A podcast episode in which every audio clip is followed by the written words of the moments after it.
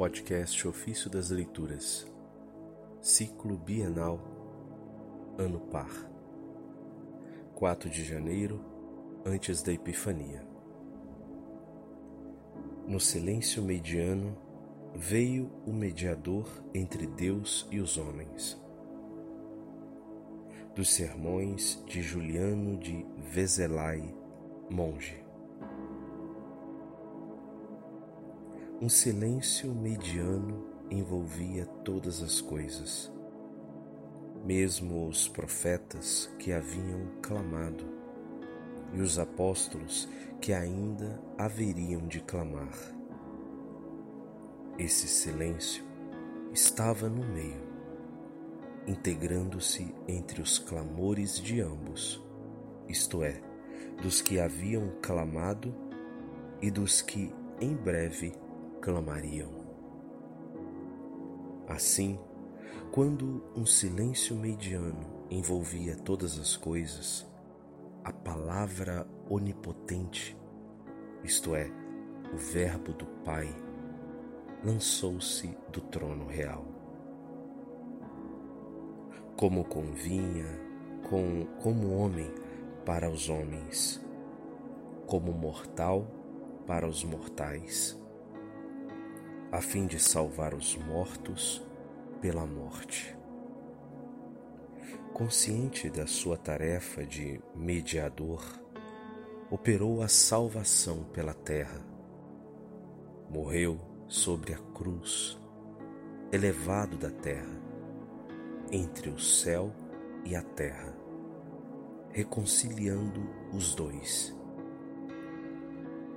Vê se tens olhos para ver o plano desse mediador. Como tal nasceu, morreu e operou a salvação, sempre mediando. Também nisto há um mistério. Quando a noite mediava o seu rápido percurso, lançou-se do trono real Davi mostrou que o conhecia quando disse a respeito do filho: Desde o seio, desde a aurora eu te gerei. Salmo 109, verso 3. Não do meu seio, mas do seio da Virgem, ou antes do meu seio, já que do seio da Virgem desde a aurora, porque foi no meio da noite, no silêncio universal, antes do levantar da aurora, que o Senhor nasceu da Virgem. Nessa hora, a luz de Deus brilhou em torno dos pastores que vigiavam sobre os seus rebanhos. Quando a noite mediava o seu rápido percurso, é o que está dito. Mas que noite é esta?